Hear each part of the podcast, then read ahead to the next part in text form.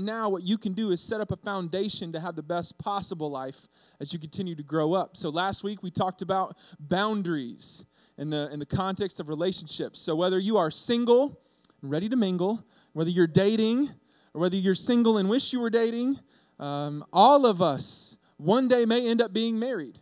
And when if you get to that place having the wisdom of those of those boundaries the foundation of those boundaries it will allow you to have a much better fuller and blessed marriage one day down the road. And so today what we're going to do is continue talking about stuff that you can apply to your life now that will give you the better life as you continue to grow up. Last week we talked from proverbs chapter 4 tonight we're going to talk from proverbs chapter 3 and we're going to talk about something that will not only change your life right now but will overwhelmingly change your life as you continue to grow because it will become one of the primary themes of your life the older that you get. And what we're going to talk about tonight can be, can be boiled down to one word provision. And as we talk about provision, what I'm actually talking about is taking care of you, taking care of you, providing for you, making sure that you have all that you need. And the question I would ask you before we even get started is who do you trust in for your provision? Who do you trust in for your provision? Does your provision come from you and your ability to work? Does it come from somebody else? Is it the idea that someone else one day will take care of you? Where does your provision come from? Because if you follow the wisdom in Proverbs chapter 3, what you will see is that your provision comes from the Lord, that it comes from God, that He is the one that will take care of you. And so, as we talk about provision, what I'm not going to do is stand up here tonight and talk about the surface level issue of provision. Because as we talk about that, you might be thinking like, all right, well, where is he really going to go? This is this is a little bit confusing. What I'm not going to do is stand up here and talk about the surface level issue of provision, which is finances. Because as we talk about provision, where we're really going to go tonight is to talk about finances. But what we will see as we dive into Proverbs chapter 3 is that your financial provision has far more to do with your heart than it does any amount of money. And the Bible actually talks about finances and money and the wisdom within that far more than it does many other topics. And so let's go ahead and dive in. There's a Bible under your chair. We're going to look at Proverbs chapter 3. I'm going to look at it with you. Proverbs chapter 3, if you want to grab the Bible under your chair, it's page 630. You want to jump on board. And listen, I know right now I'm like, yeah, we're going to talk about financial provision. And half of you are like, what? Like, I'm, I'm freaking in college. I don't know what money is, right? Money is whatever my parents still provide for me. I get it. It's totally cool. And then the other half of you are probably you're sitting here thinking like, "Oh, great, we're at church and he's talking about money again." Let's just pump the brakes on that for a second. Because we're not talking about money. We're talking about your heart. We're talking about the source of who it is that you trust for your provision. And so let's look at Proverbs chapter 3 and we're going to start in verse 9 page 630, Proverbs 3, chapter nine, uh, Proverbs chapter 3, starting in verse 9. says, Honor the Lord, honor the Lord with your wealth, with the first fruits of all your crops. So, how many farmers do we have in the room? Exactly. Uh, but this still actually applies to us. When it talks about crops, it means that whatever it is that you're bringing in. Honor the Lord with your wealth, with the first fruits of all your crops. Then your barns will be filled to overflowing, and your vats will brim over with new wine. My son, do not despise the Lord's discipline, and do not resent his rebuke, because the Lord disciplines those that he loves, as a father the son that he delights in. And this is totally true. If my son walked around punching people all the time, he's three, he could totally do that. Just right in the kneecap, right? Or sometimes he'll run up and try to give me a hug, and like he's right at the height where he like headbutts me where he shouldn't headbutt me. It's quite awful. Um, but if I allowed him to continue to do that, would I be loving my child? No, because he doesn't need to be someone that runs around punching people, as much as he may want to. That's not the best thing for him, and so I reprove him, so I discipline him, so I teach him that's not the best thing. Let's get back on track and find the full life, Bowen, because it, it's not fighting everybody or pushing your sister. This is real talk. So don't, uh, don't resent the Lord's rebuke. Verse 13 Blessed are those who find wisdom, those who gain understanding, for she is more profitable than silver and yields better returns than gold. She is more precious than rubies, and nothing you desire can compare with her. And so, as we talk about provision, what we're really talking about is how do we extract the wisdom of Proverbs chapter 3 in discussing money and discussing finances and discussing your future. Because you may not even have a job right now. You may not be pulling in a salary, but one day you will, or you better hope you will. One day you will. And the foundation of wisdom that you can apply to your life right now when talking about this will set you up for potentially a different trajectory for the rest of your life. I've learned this. I've learned the value in it because what we're really talking about, the discipline of it, is called the tithe. And so, yes, I've never done this in C12. We are actually going there. We're going to talk about tithing. But before we jump in, I want to tell you two things. First, is I'm not up here trying to get something from you. We don't even take a tithe at C12. You ever notice that? There are no KFC buckets being passed around trying to let you figure out, like, nope, no popcorn chicken. Oh, that's where I put coins. Like, we're not, we don't even take the tithe in C12. But I do know this that the major key to your financial provision is understanding and practicing the discipline and the obedience and the trust of the tithe. And so I'm not up here trying to take something. What I'm trying to do is, is give you the most wisdom that I possibly can for you to have the best life. I want you to unlock what it looks like to grow up understanding the sense of provision, understanding this wisdom that a lot of people don't get. Because when we talk about provision, we're not talking about money, we're talking about your heart. And then the second thing I want you to know is that I practice this, is that I believe in this. And the reason why I believe in this is because I trust God. If I trust God with my entire life, if I trust Him to say, I trust that you are my hope, you are my salvation, you are the source of my love and joy and peace, if I trust Him with my life, then I'm going to trust Him with my finances. It makes sense. And because I trust Him, I get to practice this, and I know that God's always going to take care of us. Growing up, my family didn't have a lot. We didn't. My mom stayed home, my dad was a bookstore manager. Like, we, we just didn't have a lot. We didn't travel a lot, we didn't live in luxury by any means. And yet, the thing I watched my dad do every single paycheck was tithe, was give back to God what was already His. And he would tell me as a kid, I'd try to like sneak a look and like, how many numbers are on that envelope? Like, I didn't know what anything, right? And he would always tell me, he put this into me. He said, Matthew, I want you to listen to this because I was Matthew when I was a child. So you got to go with me, okay? Matthew, what I want you to hear is this. We always tithe because we trust God. We believe that He's always going to take care of us, and He always has. We've never missed a bill. We've never had to miss a bill, and we've always had food on the table. He's always taken care of us. And it's a simple faith that I was able to get as a child. But the other side, even though I practice this, what I also know is I'm not the wisest in this. I'm not the best in the world at knowing how to communicate the wisdom of the tithe to you. So, luckily for you, we have someone that is. I'm not even playing. Like this is not. Uh, this is not made up. It's the best in the world. Uh, I've been a pastor for almost eight years. I've been around church almost my whole life. I've never heard a teaching as anointed and as blessed as the one that we're going to get to hear tonight. It is the best teaching on the tithe and not just why you do it or the or what it looks like, but the heart behind it. Why it is that we should gladly and thankfully bring our tithe to God, saying thank you. And so what I want to do is I want us to dive in it's almost like we're going to be at one of our campuses, right, at 12 Stone. So I'm going to be the campus pastor for a second. And what we're going to do is I want you to get something to write with, something to take notes with. You don't want to miss this because this guy named Robert Morris, he's a pastor from a church out in Texas. And he, he delivers that it's the best in the world. People from all over the world go to try to get this guy to teach them about unlocking the wisdom of financial provision. And he came to 12 Stone about two years ago and he taught us this. And so, what I want to do, if you've seen this before, guess what? You better be taking notes because it's always good. It's always new. I'm going to be sitting back there taking notes. And if you never have, well, then you're in luck because you're about to get something that's invaluable. So, we're going to jump in. Robert Morris is going to teach us on the principle of the tithe. And then, after we're done with this, I'm going to hop back up. We'll close it out. Let's go. Thank you. Thank you. Thank you. I'm very, very glad to be here. I'm honored to be here. I want to greet all the campuses of 12 Stone. Uh, I've just fallen in love with Pastor Kevin, and, and we're just, I'm very, very honored to be here. I want you to know that. Uh, my wife and I, so you know just a little bit about us, we've been married uh, this year, will be 34 years. Uh, and I know what you're thinking. And yes, we got married when we were 10.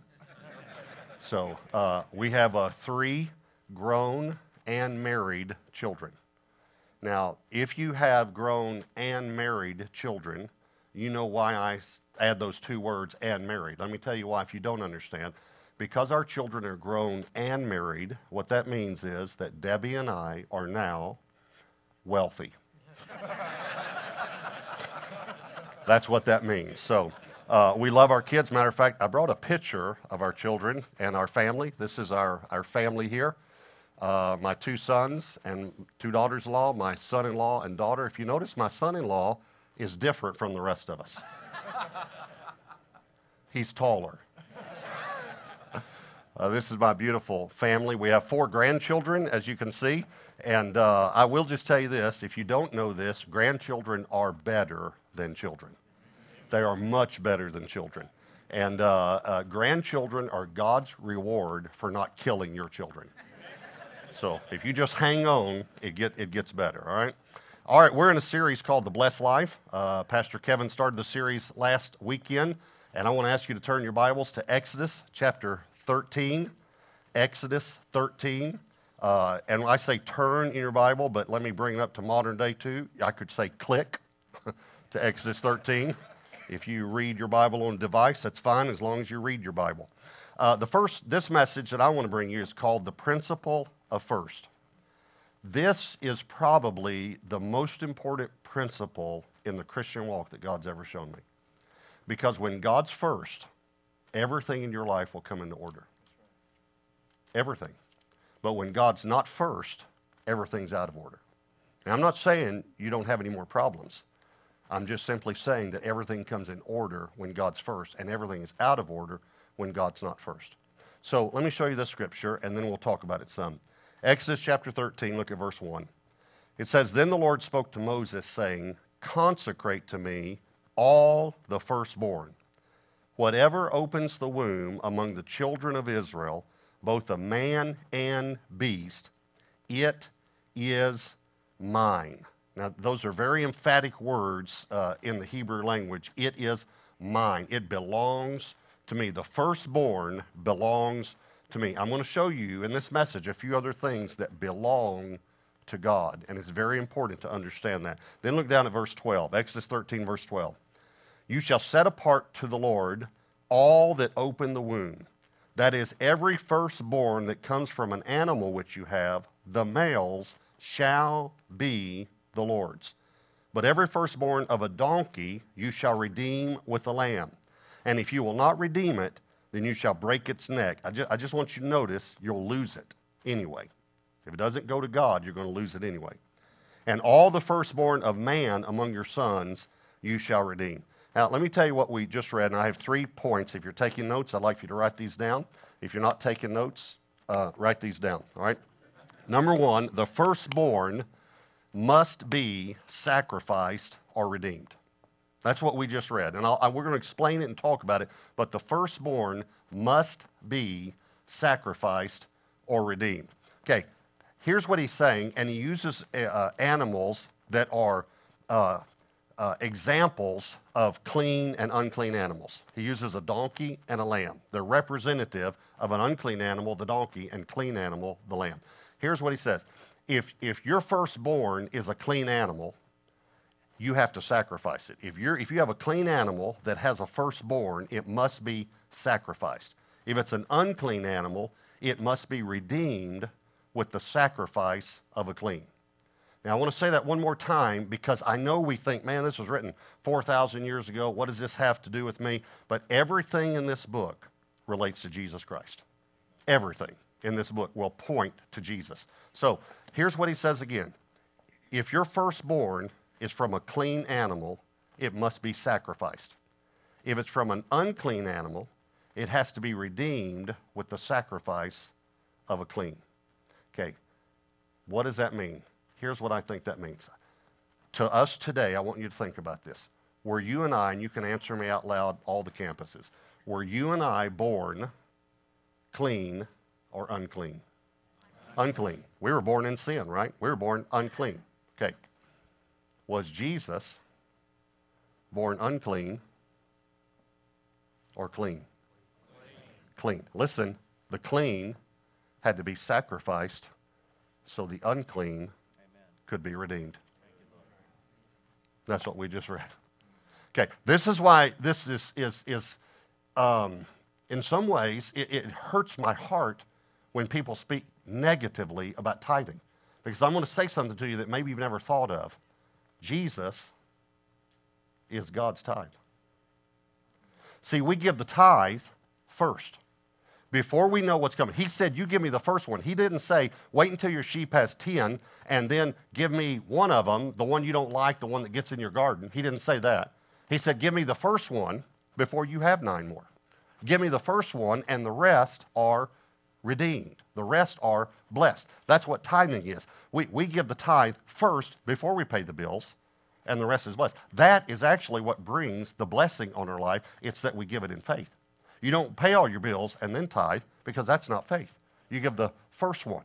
Okay, this is the reason I say that Jesus is God's tithe because God didn't wait to see if we would clean up to give Jesus.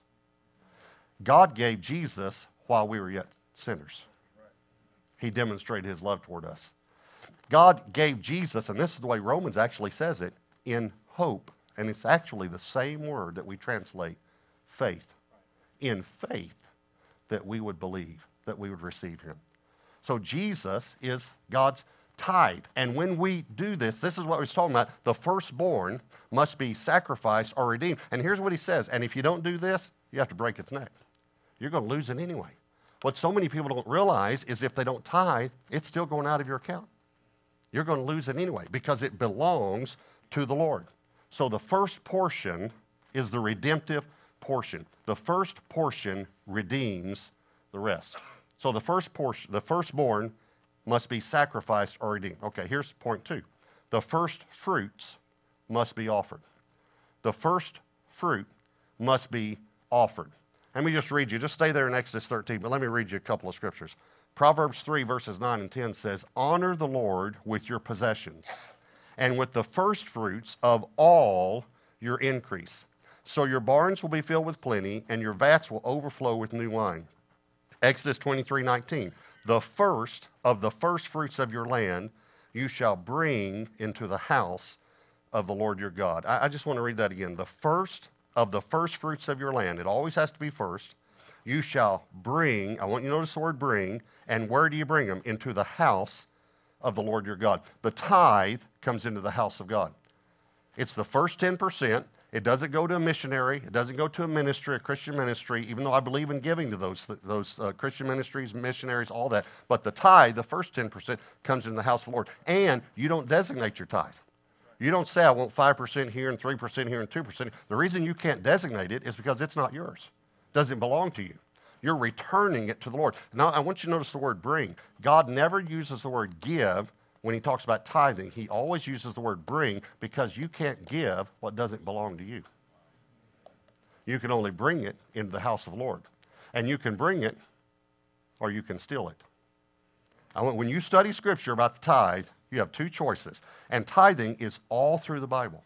It is a principle that's all through the Bible. Yes, it was under the law, but it was way before the law. Actually, some say 400 years. They go back to Abraham and Jacob. It was 2,500 years before the law, and I'll show that to you in just a moment and it goes all the way through. In the New Testament, Jesus himself said, this is in red, Matthew 23 23, you ought to tithe.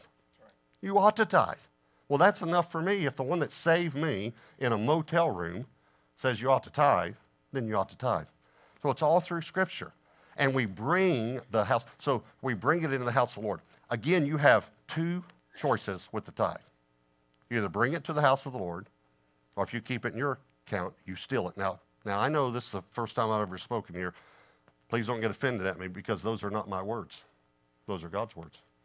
He's the one that says, You're robbing me. And in Joshua 7, they have stolen from me. They've taken what is consecrated to the house of the Lord, they stole it.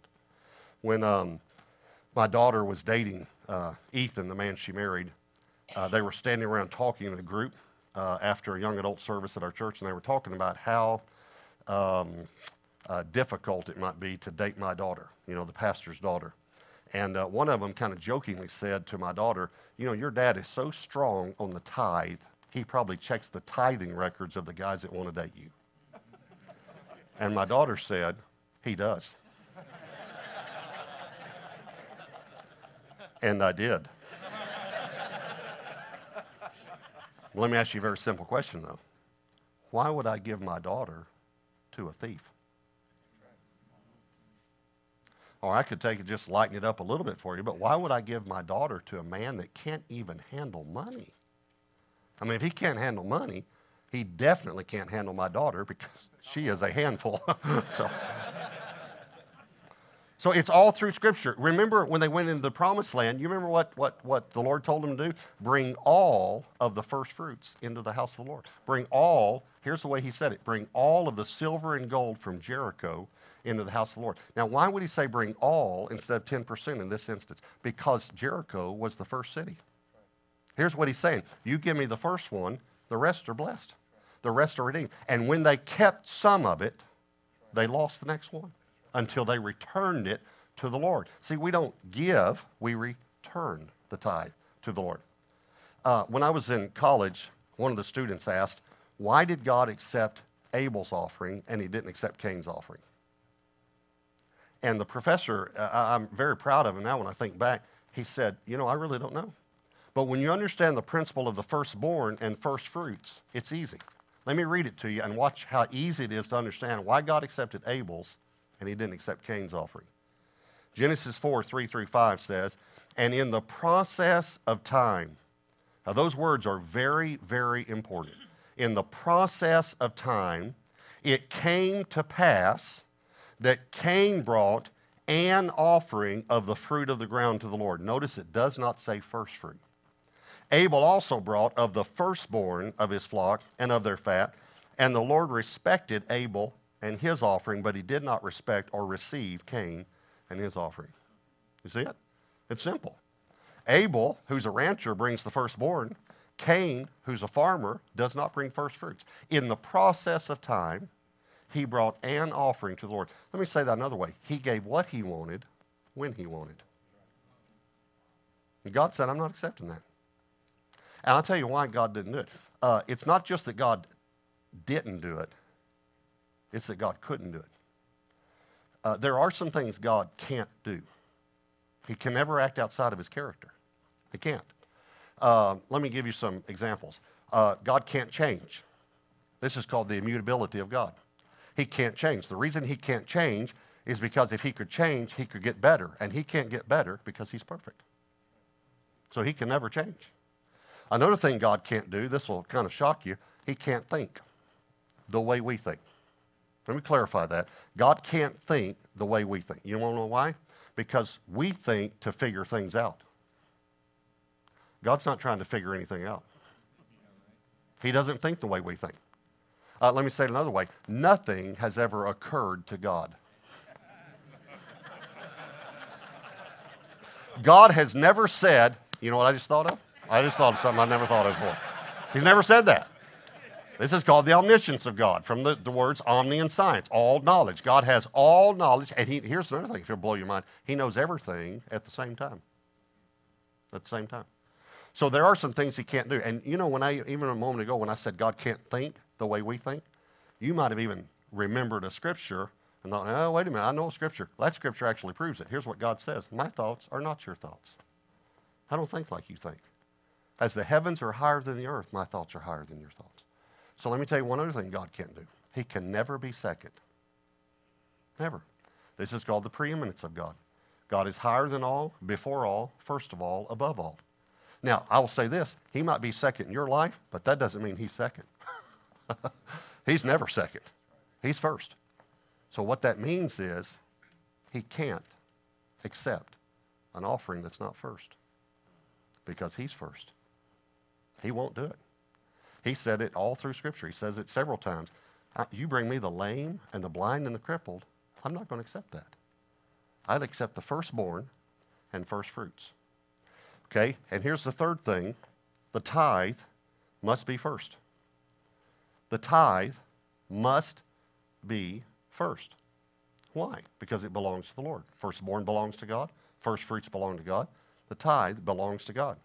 Leviticus 27:30 says, "And all the tithe of the land, all the tithe of the land, whether of the seed of the land or of the fruit of the tree, is the Lord's." This is very similar in the Hebrew language. Belongs to the Lord. Same phrase. It is holy, set apart to the Lord. It belongs to God. So let me give you an example. Uh, let's say that you own a, a, a landscape company, and um, I, I say, hey, I'd like some trees and some plants and some bushes, you know, at my house, and and uh, so you come over and you say, okay, this is how much my uh, materials will be. This is how much my labor will be. These are all my expenses. My profit will be one thousand dollars. Okay, that's what my profit will be, thousand dollars.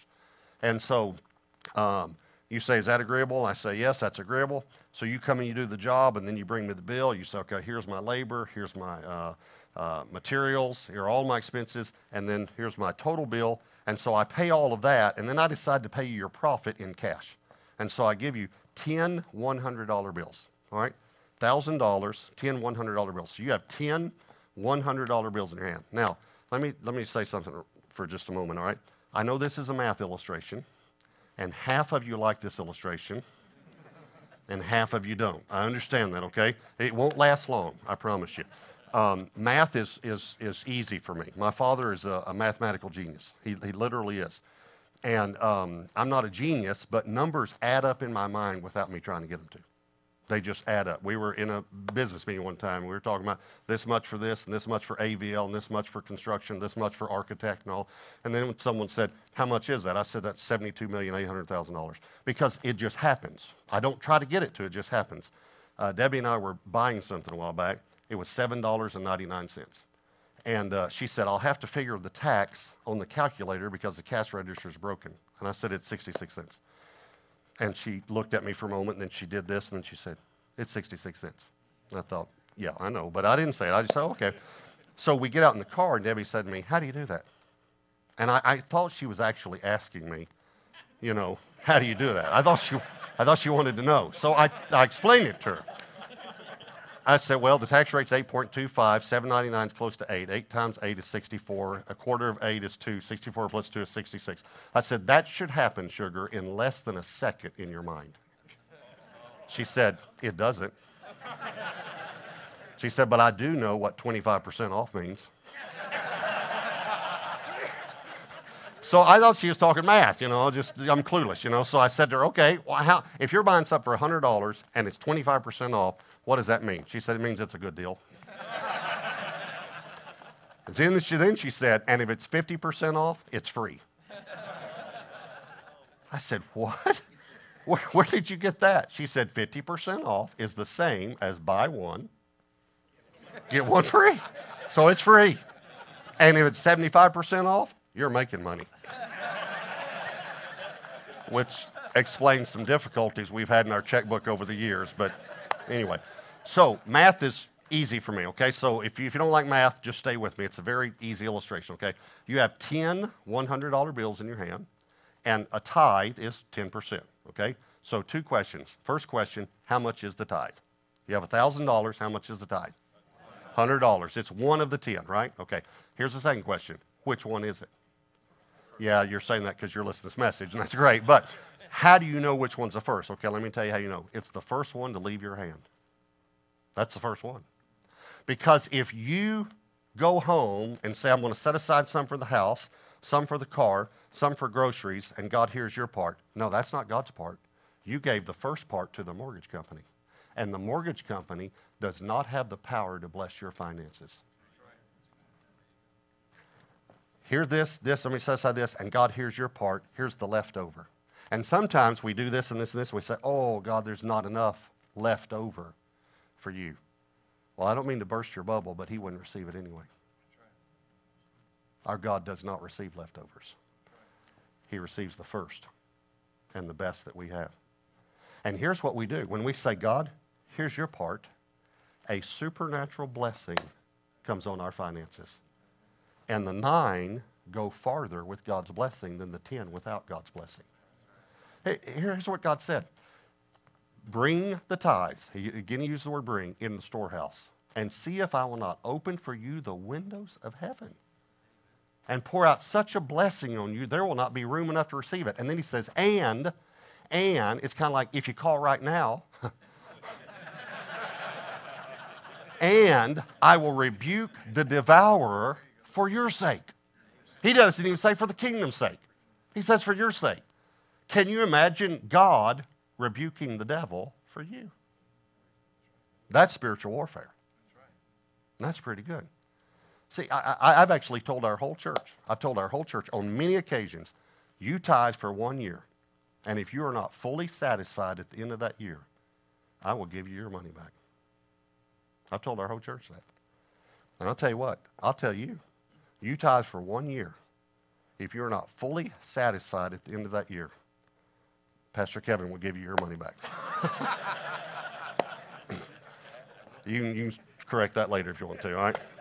Okay, here's, it's first. It's first. Now, I want to tell you something. I'm not legalistic about this. I'm not legalistic. God is not legalistic. He is not a legalistic God. He gave the law for two reasons. Two reasons. One, to show the moral standards of God. If you want to know not to covet, that's what Paul says, then the only way you know that is to read the law.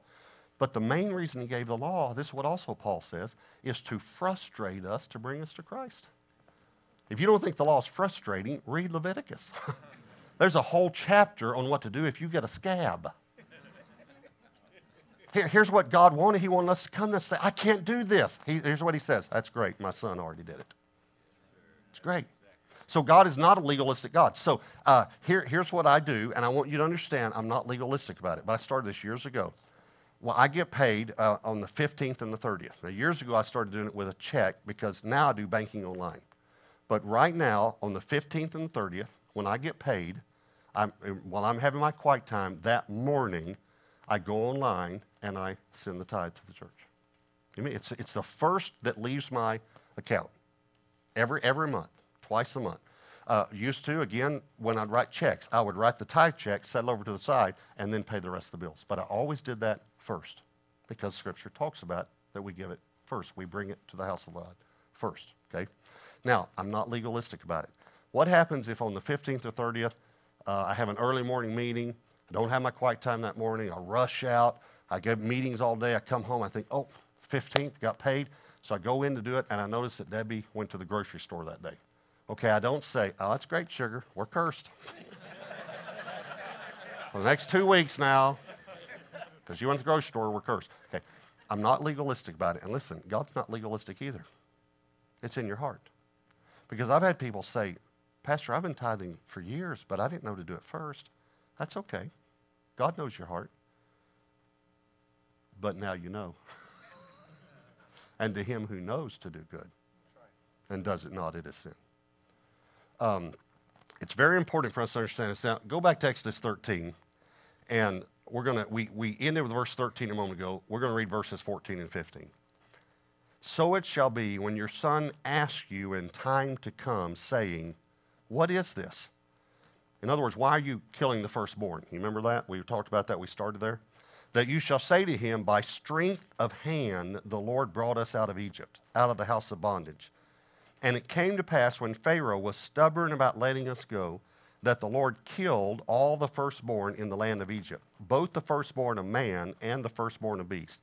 Therefore, I sacrifice to the Lord all males that open the womb, but all the firstborn of my sons I redeem.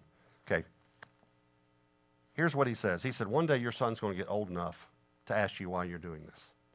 And when he does, here's what I want you to tell him I, I, think about this too. Think, I, have thought about it in my mind how it might happen. The son, he's real young. He comes running into the house. He says, Daddy, Daddy, the, the, the sheep is having a lamb, and it's, it's her first one. And so the, they all get up and they run out to the barn, but the dad grabs a butcher knife on the way. They get out to the barn, the whole family stand around, and they go, Oh, it's the miracle of life. Oh, and it's precious. Oh, look, he's standing up. He's standing up. And then the dad walks over, grabs the lamb by the back feet, picks it up, cuts its throat. And the, the little boy's watching this. So you know what he's thinking, don't you? He's thinking, don't mess with dad. I mean, I, I don't know what that lamb did, but I'm never going to do that. But then the son gets older, And then one day, the dad comes in from the field. The son is sitting there. He's got some books out in front of him, and he says, Dad, um, sit, down, Dad. Sit down just a minute. Uh, Dad, I've, um, I've been going over the books for last year, and um, you know, Dad, you, you might not even know you do this. You know, we all have blind spots, you know. Uh, but, um, well, um, every time that one of our animals uh, has a, a firstborn, um, how shall I say this? You uh, kill it.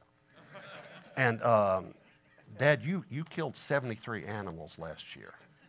And, uh, Dad, we're, we're in the ranching business. Uh, and uh, this is cutting into our profits. And he said, When your son asks you in time to come why you do this, you tell him, Son, um, there's something about our family that, that you don't know. We weren't always in the ranching business. We didn't have animals, we didn't have land. Son, we used to be slaves. We were in bondage. But God, with a mighty hand, delivered us. Therefore, we gladly give to God the firstborn. Okay, 4,000 years ago, this was written. It happened to me. I'm paying the tithe doing I, I'm paying my bills, I should say, and I write the tithe check out, set it over to the side, and I'm paying the bills. And my son comes in, and he's old enough now to read and write and you know get numbers, and he has a, a real mathematical mind like I do. He comes in, and he sees this check, and he sees how large it is. Think about how large that'd be to a little boy. And he said, "Dad, why are you giving so much money to the church?"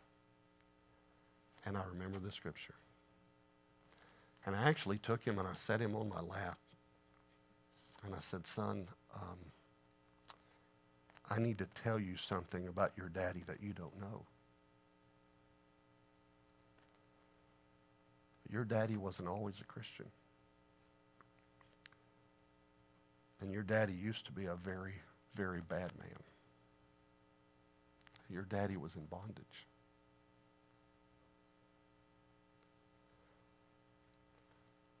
But God, with a mighty hand, delivered your daddy. Therefore, I gladly give to God the first of all of our income. I gladly do this, son, because I had nothing. I want you to bow your heads and close your eyes for a moment. And I want you to just take a moment and just ask the Lord, Lord, what are you saying to me? Every person. Just take a moment and just ask the Lord, Lord, what are you saying to me? And I know that this is a struggle for many people. Many people say, Pastor, I, I can't afford to tithe. I wish I could, but I can't afford to tithe. I just want to say something to you very lovingly. You will never be able to afford to tithe until you tithe. Because tithing is what removes the curse. God's not cursing you. We live in a cursed world. And when we tithe, we bring our finances out from under the curse. Our finances are redeemed. So I want to encourage you do whatever it takes to return to God what belongs to Him and watch what God does. So, with y'all's heads bowed, I'm going to pray for us. Father, I, I, I pray that this message would hit home. Um, there's part of it while listening that uh, messes me up in the same way that it messed up Robert because I'm a father, because I have a son, because one day I'll get to tell him, Your daddy's not a good man, and, and yet God, with a mighty hand, saved me, and so I gladly give. And Father, even before the, the men in this room become fathers, Lord, I pray that this message would hit home and they would right now begin uh, building a foundation to be a man that honors you, that doesn't steal from you, that gladly gives back to you because he trusts you. And Father, would you take the women in this room? And before they even get to the place where they're married or have children, may they become women who trust in you for their provision, not in a man, not in a job, not in anything else but you, so that one day they can tell their daughters Uh, your mom was not a great woman, and yet God, with a mighty hand, saved us, saved me. And so we gladly give. Father, I pray that we would become a people that would practice this. Even though we don't take a tithe at C12, I pray that we would figure out what it looks like in our world with whatever you've given us to obey you and to trust you, and that we would unlock the riddle of financial provision in our life. And that all of us would learn to trust you with our life, and then as a result, we gladly trust you with our money. May we hold it with an open hand instead of a closed fist. Because, Father, all of our, all of our work, all of our striving, God, all of our success, it's all in vain. It's all toil. At the end of the day, all that we need is you. So, Father, may you increase our trust for you. May you teach us, God. May you grow us in wisdom, in stature, and in favor with both you and with men, just as you did Jesus. So, may we follow the teaching of Jesus and gladly give this. Gladly say thank you for always providing. And, Father, if this is the first time someone's ever heard this tonight, I pray that it would stick that it would be so uh, prevalent in their life moving forward that they would no longer be able to, to look at money the same. And Father, I pray that if anyone comes in here tonight uh, with, a, with a negative, soured heart towards this topic of money, and thinking that the church is all about just getting money, Father, may in the name of Jesus you completely eradicate that from anyone's thoughts. That's the enemy. That's what that's Satan trying to steal and kill and destroy, God, what you are trying to build because there's life available to us when we trust you. And Father, to the person that may have, have messed up financially, Lord, and may have, have put themselves in a hole, I pray that they would do whatever it takes to trust in you first, because when we trust you, the nine goes f- so much further with your supernatural blessing than the ten ever could on our own. And Lord, ultimately, this wisdom is something uh, that can change our lives, but it can change the trajectory of the legacy that one day we may be able to build. So I pray that you would take our, our stories and that you would write them to become people who trust in you. So, Lord, we love you, we praise you, we glorify you, and it's in Jesus' name we pray. Amen. So, again, I know you probably didn't come in here expecting to hear a financial talk, uh, but I pray that at the end of this, I've been praying for it, and I pray that right now you understand the heart behind this.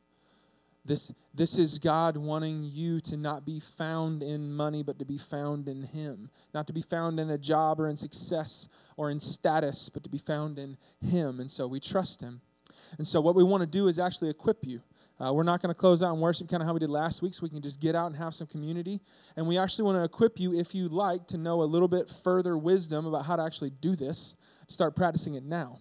And so, something we've done as a church uh, this past weekend is there's this guy named Ron Blue. Robert Morris and Ron Blue may be the two smartest dudes talking about this in terms of biblical wisdom with finances that I've ever seen. And Ron Blue has a book that actually talks about the exact same topic and principles in the heart of what we talked about tonight. And so we have a hundred copies of his book available for you if you want one. Now, look around there's more than 100 of you. So it's first come, first serve. They're going to be underneath the stairs. You can grab one on your way out.